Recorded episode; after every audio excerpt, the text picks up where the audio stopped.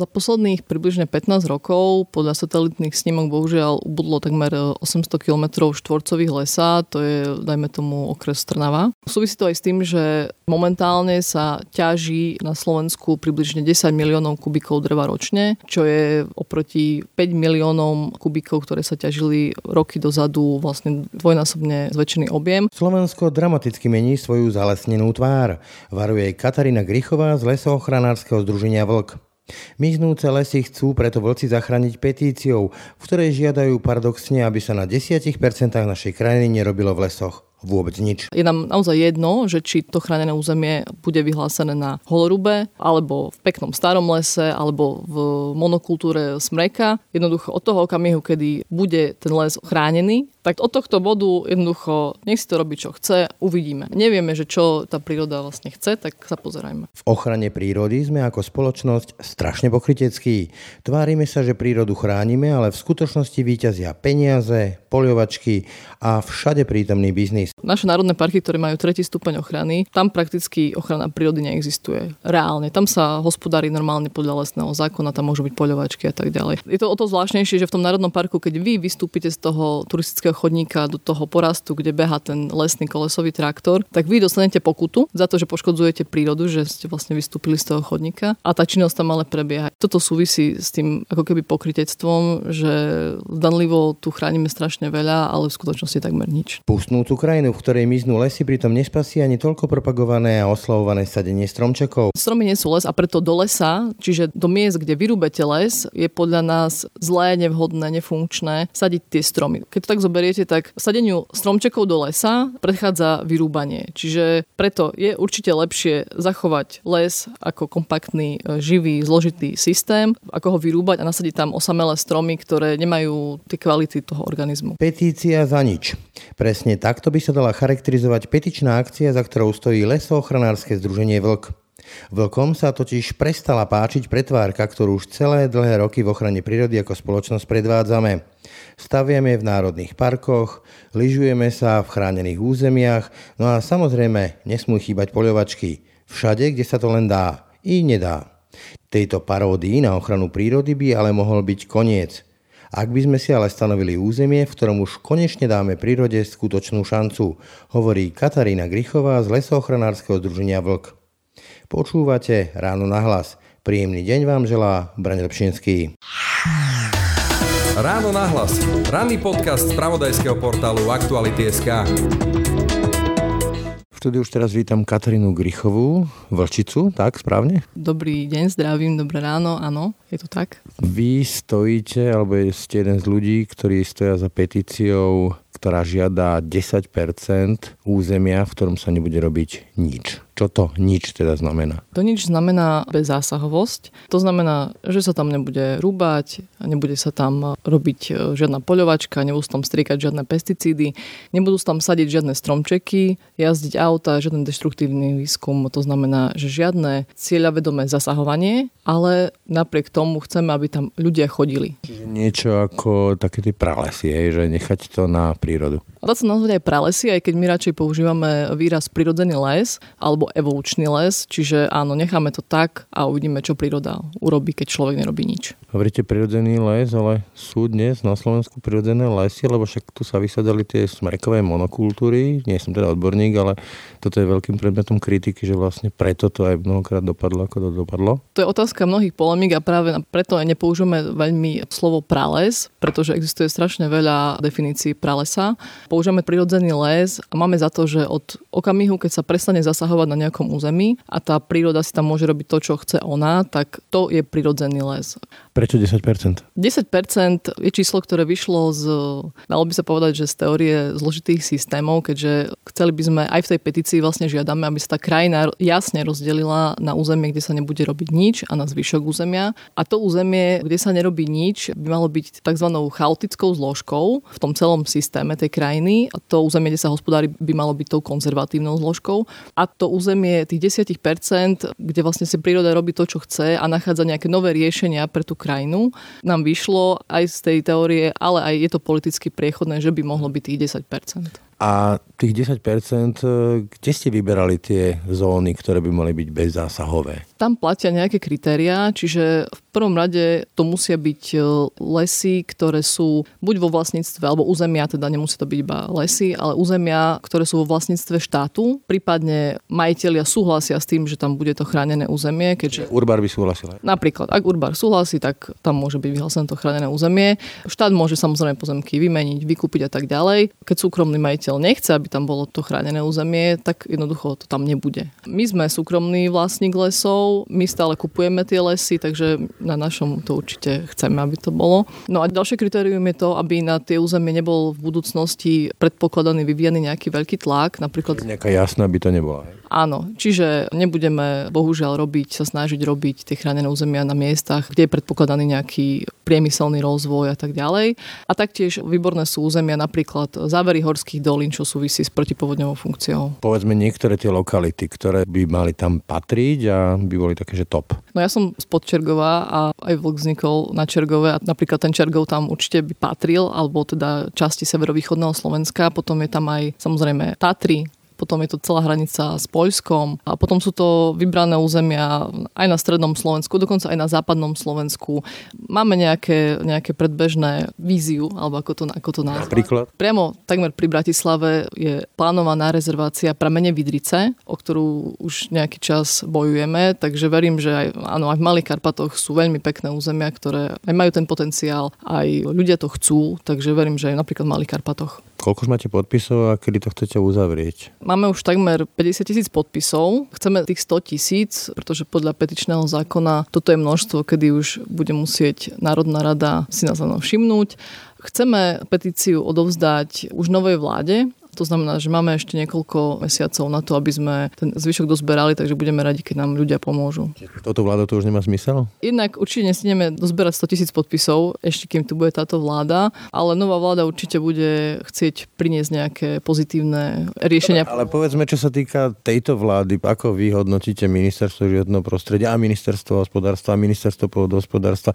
Aký je teda celkový postoj podľa vás tejto vlády k téme lesy? Poviem to takto, že vlády prichádzajú, vlády odchádzajú a my tu už takmer 30 rokov zostávame, čiže my sa nemôžeme spoliehať na ten alebo ten postoj jednotlivých politikov. Ale treba povedať, že napríklad s ministerstvom životného prostredia sa nám počas tých teraz posledných pár rokov jednalo dobre, odkedy tam odišiel pán odtiaľ Žiga, ktorý prešiel na ministerstvo hospodárstva. Ja ako turista, ako si to mám predstaviť, že prídem do toho lesa, čo tam teda už nebudem môcť robiť, čo dnes robím v tom lese? No ja neviem, čo vy robíte v tom lese, ale pokiaľ ste normálny človek, ktorý ide sa prejsť do toho lesa peši bez nejakej štvorkolky alebo motorky.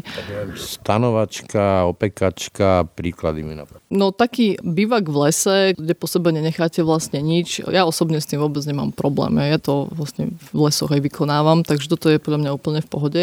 Naozaj dôležité, aby ten pohyb tých ľudí, keď sa o tom bavíme, bol náhodný. Čiže ideálne bolo, keby tí ľudia chodili úplne hociak po tom lese, každý ako chce, pretože to je toto ovplyvňovanie, pretože už tým, že žijeme alebo sa pohybujeme po tej krajine, tak ju ovplyvňujeme. Či už... Tie, tie trasy, hej, ktoré vyšlapú množstvo ľudí, hej, turistické vlastne škodia? Sú to nejaké tepny, ktoré sústredia tých ľudí a je o to, že čo je to, že škodiť, hej. Samozrejme, že ten rozptýlený pohyb je pre tú prírodu určite lepší ako nejaká vyritá cesta. Hej. Keď chodím dnes e, po lese alebo do lesov, tak vidím, ako ubúdajú. Ako je to vlastne v číslach? Za posledných približne 15 rokov podľa satelitných snímok bohužiaľ ubudlo takmer 800 km štvorcových lesa, to je dajme tomu okres Trnava. Bohužiaľ lesníci prezentujú čísla tak, že lesy pribúdajú, čo spočíva v tom, že lesný pozemok je podľa nich aj les. Čiže napríklad, keď vyrúbete les na lesnom pozemku, je tam holina, holorúb, tak e, ako keby iba dočasne tam nie je les. Hej. Ale, ale je to vlastne podľa nich les. Ale je to les, lebo je to lesný pozemok. Hej. Čiže lesné pozemky pribúdajú, ale v praxi lesy podľa tých satelitných snímok ubúdajú. Súvisí to aj s tým, že momentálne sa ťaží na Slovensku približne 10 miliónov kubikov dreva ročne, čo je oproti 5 miliónom kubíkov, ktoré sa ťažili roky dozadu, vlastne dvojnásobne zväčšený objem.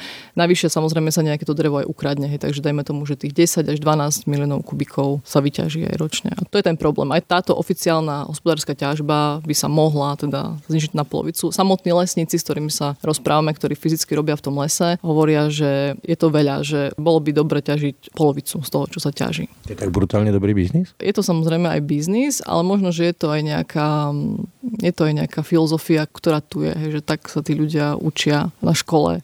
Les sa vychováva sekerov a bohužiaľ pomaly sa mení táto paradigma. To, ako nám miznú lesy, Aký to má dopad, povedzme, čo sa týka záplav, čo sa týka klimatickej hrozbe a tam práve tie lesy dokážu, tam je práve zima v úvodovkách, keď je teplo. Je známe, že práve lesy toho mierneho pásma sú spolu so šelfmi, s nejakými morskými ekosystémmi veľmi podstatné, či čo sa týka toho problému s, s klimatickou zmenou kvôli stiahovaniu uhlíka, a tá stabilita krajiny spočíva v ich zachovaní. Čiže áno, aj tá protipovodňová funkcia, čiže práve tie závery horských dolín, kde často aj vzniká tá zrážka, respektíve e, kde sa zbiera tá voda.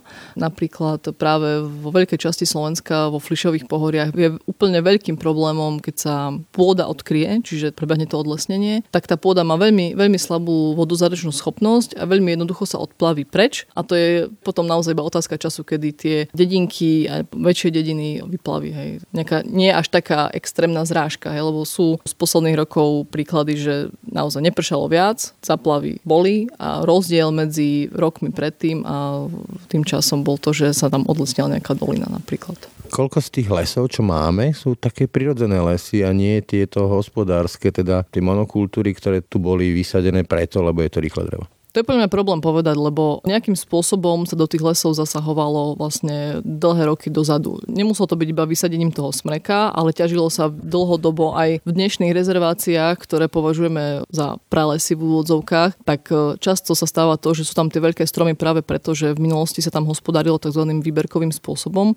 To znamená, že sa vyberali iba menšie stromy a tie veľké tam zostali a dnes je to považované za prirodzený les alebo prales, alebo ako to povedať. Hej.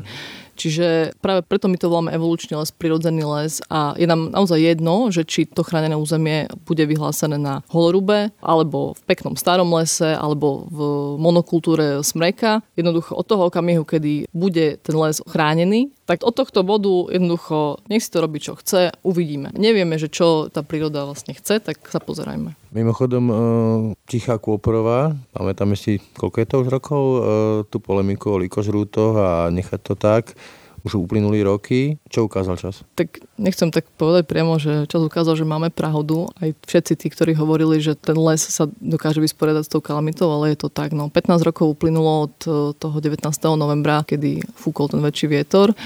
No a čas ukázal, že, že les sa s tým vie krásne vysporiadať. Sú tam pionierské dreviny, čiže rýchlo rastúce dreviny jarabina a breza, ktoré pripravujú ten priestor na ten dlhovekejší zmiešaný les, ktorý tam aj vlastne bol aj pred tými smrekmi. Mimochodom, vy ste aj proti tej filozofii, že vysádzanie stromčekov, vy to nepovažujete za nejakú zmysluplnú činnosť? Prečo? No, my hovoríme, že my nesadíme stromčeky, že my zachraňujeme lesy Samozrejme, nie sme proti sadeniu stromčekov ako takým. Často v tých diskusiách je to prisudzované. Samozrejme, vysadba meskej zelene, stromov do sádov, do záhrady je výborná vec a je to potrebné. Ale stromy nie sú les, to chcete povedať? Ale áno, stromy nie sú les a preto do lesa, čiže do miest, kde vyrúbete les, je podľa nás zlé, nevhodné, nefunkčné sadiť tie stromy. Keď to tak zoberiete, tak sadeniu stromčekov do lesa predchádza vyrúbanie. Čiže preto je určite lepšie zachovať les ako kompaktný E, živý, zložitý systém, ako ho vyrúbať a nasadiť tam osamelé stromy, ktoré nemajú tie kvality toho organizmu.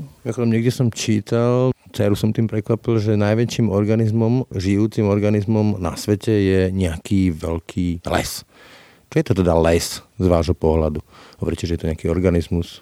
No, je to ten živý, zložitý systém. Čiže nejaký komplex aj menších sú organizmov, ktoré nejak komunikujú, vymieňajú si informácie, energie a sú nepredstaviteľne zložité. To je veľmi dôležitá vec, že les vlastne je tak zložitý, že nie je ako keby modelovateľný a teda nedokážeme ani, ani predvídať, že čo sa stane, keď vyrúbeme tento strom, čo sa stane, keď tento strom, keď zasadíme tento strom, ako, čo to urobí v tom lese. Dá sa to chápať les ako nejaké, povedzme, že telo, že tie stromy sú niečo ako ruky, nohy, uši, oči a tak ďalej, ale v zásade je to nejaký jeden systém, ktorý medzi sebou komunikuje, funguje, spolupracuje? Dalo by sa tak možno povedať. Napríklad príkladom je, že keď spadne semeno v tom lese do pôdy a vyrastie napríklad malá jedlička, tak e, tá jedlička okamžite je zapojená do tej mykoriznej siete, ktorá je v tom lese, alebo sa hovorí, že v pôde je tá placenta lesa, že väčšia podstata toho lesa je pod zemou ako nad zemou. A tá malá jedlička hovorí, ja som malá jedlička, mám, neviem, rok a teraz som v takom a v takom zdravotnom stave a tie okolité organizmy, tie stromy, buď ju dotujú nejakými živinami, vitamínmi, alebo ju nejak pomáhajú, alebo jednoducho registrujú, že tam je. Sú dokonca štúdie, že keď sa niečo deje s nejakým stromom, tak on je schopný, alebo to, čo sa s ním deje, je vysielané 13 kilometrov každým smerom. Hej. Čiže stromy... Povedzme, že niekde, keď rúbu nejaký strom na kraji lesa, tak on dáva nejaké signály do toho stredu lesa, že teraz má rúbu? No presne to nevieme, ale je to pravdepodobné. Sú nejaké také náznaky a je to dosť na zamyslenie, teda, že keď takéto komunikácia existuje medzi tými stromami, že my sme zamysleli nad tým, že to nie je také beztrestné, čo všetko robíme v tých lesoch. Je to len o tých stromoch, hovorili ste, že pôda, Erik Baláš mi rozprával, že vlastne napríklad huby a stromy majú medzi sebou výraznú symbiózu nejakým spôsobom, že si vymieňajú nejaké živiny a látky. To sa volá mykoríza a, a stromy sú naviezané nejaké huby, dokonca na rastliny sú naviezané nejaké huby. Je to veľmi zložité. Preto je veľmi nepokorné, by som povedala, keď niekto povie, že vie, ako funguje les, pretože nevieme namodelovať, nevieme predvídať, čo sa bude diať. Čo vieme namodelovať v počítači je nejaký jednobakteriálny film, a to je vlastne všetko. Hej. A v tom lese je nepredstaviteľné množstvo organizmov. Hej. Čiže napríklad na jednom hektári slovenského lesa je nejakých 10 na 21 tých mikroorganizmov, hej, čo je obrovské číslo. Koľko mimochodom trvá, kým vznikne les? Povedzme, že vysadím nejaké stromčeky. Sú to stromčeky, hovoríte, nie je to ešte les. Kedy sa z toho stane les? Koľko to trvá? Neviem. To záleží od podmienok rôznych, ktoré sú v tom stanovišti. Čiže určite je to tak, že tým, že tam vysadíte ten stromček, tak e, je veľká pravdepodobnosť, že spomalíte nástup tej mykorízy. A potom ešte záleží samozrejme tom, že či ide o holú pôdu, čiže napríklad o holorúb, alebo či ide o zapojený les, kde funguje tá mykoríza. Pretože keď urobíte holorúb, tak všetky tie hubové vlákna, ktoré súvisia s tou mykorízou, na tom slnku zahynú a trvá naozaj 1300-1500 rokov, kým sa tá pôda po takomto holorube, po takomto nejakom zásahu dostane späť do tej kondície, čiže naberie všetky tie mikroorganizmy a tie hubové vlákna môže fungovať opäť. Aj keď padli tie Tatry, ako sa hovorí, tak ľudia hovoria, že chcú vidieť za svojho života tie zelené lesy, ale tú prírodu vlastne to nezaujíma, že my žijeme oveľa kratšie, ako teda je ten potenciál toho lesa. Tie samotné stromy sa dožívajú pre nás nepredstaviteľného veku, niekoľko sto rokov. My tu ťažíme strom stromy niekoľko desiatok ročné, ale ten potenciál tých stromov je oveľa, oveľa vyšší biologický vek. Istý pán z eh, jednej finančnej skupiny, myslím, že aj ty hovorí, že vlastne na čo sa tu hráme v prípade napríklad jasnej a tak, že máme tu ste chránené územia, ale rozhodne sa to už chránenými územiami nedá nazývať podľa toho, ako to tam vyzerá, čo všetko sa tam robí. Súhlasíte? Áno, súhlasím, aj keď teda je to pán z inej názorovej skupiny. My sme dokonca navrhli zrušenie na Pantu, Národného parku Nízke Tatry a namiesto neho, aby boli tam vytvorené územia, ktoré sú naozaj skutočne chránené. A práve to je aj podstatou tej petície, keďže dnes je na Slovensku približne 35% územia nejakým spôsobom chráneným. To znamená, že či národné parky alebo sústavy Natura 2000 z európskej legislatívy Avšak z tých 35% je fakt drvivá menšina chránených skutočne. Mali by to byť tie 5. stupne ochrany to sú tie rezervácie, ktoré tvoria iba nejakých 1,7, jednoducho do 2% územia Slovenska je reálne chránených, pričom veľkou časťou našej práce ako občanského združenia je aj to, aby sme chránili aj tie 2% pred nejakými zásahmi, keďže aj tam sa dá dostať nejaká výnimka na činnosť, pokiaľ sa to odsúhlasí príslušný orgán. Čiže podstatou našej petície je to, aby sa územie rozdelilo jasne, čiže na územie, kde sa nebude robiť nič, to by mohlo byť tých 10%, a na zvyšné územie, kde sa nejakým spôsobom či hospodári, alebo sa tam nejakým spôsobom manažuje príroda, či kosenie lúk a podobne. Hej. A do tých 10% by sme práve chceli, aby nebolo možné dostať takúto výnimku na nejakú činnosť. Hej. Samozrejme, napríklad e, ten náš návrh na zrušenie toho napantu sa stretol s veľkou nevôľou všetkých, dalo by sa povedať aj ochranárov, aj ministra životného prostredia, ktorý to zamietol, aj developerov, pretože je to veľmi e, dobrá značka, ja neviem, lyžovať v Národnom parku. Aj. Čiže ani oni nechcú, aby sa takto... Dá sa povedať, že sme pokryci? Že na jednej strane máme tú kopu akože chránených území, ale v skutočnosti sú to akože naozaj chránené, ale realita je úplne iná? Je to pokrytecké? Je to pokrytecké. Aj keď otázka znie, že kto je ten pokrytec, pretože bežní ľudia, verejnosť netuší, že takýto stav je. Naše národné parky, ktoré majú tretí stupeň ochrany, čo je tretí z piatich, tam prakticky ochrana prírody neexistuje. Reálne. Tam sa hospodári normálne podľa lesného zákona, tam môžu byť poľovačky a tak ďalej.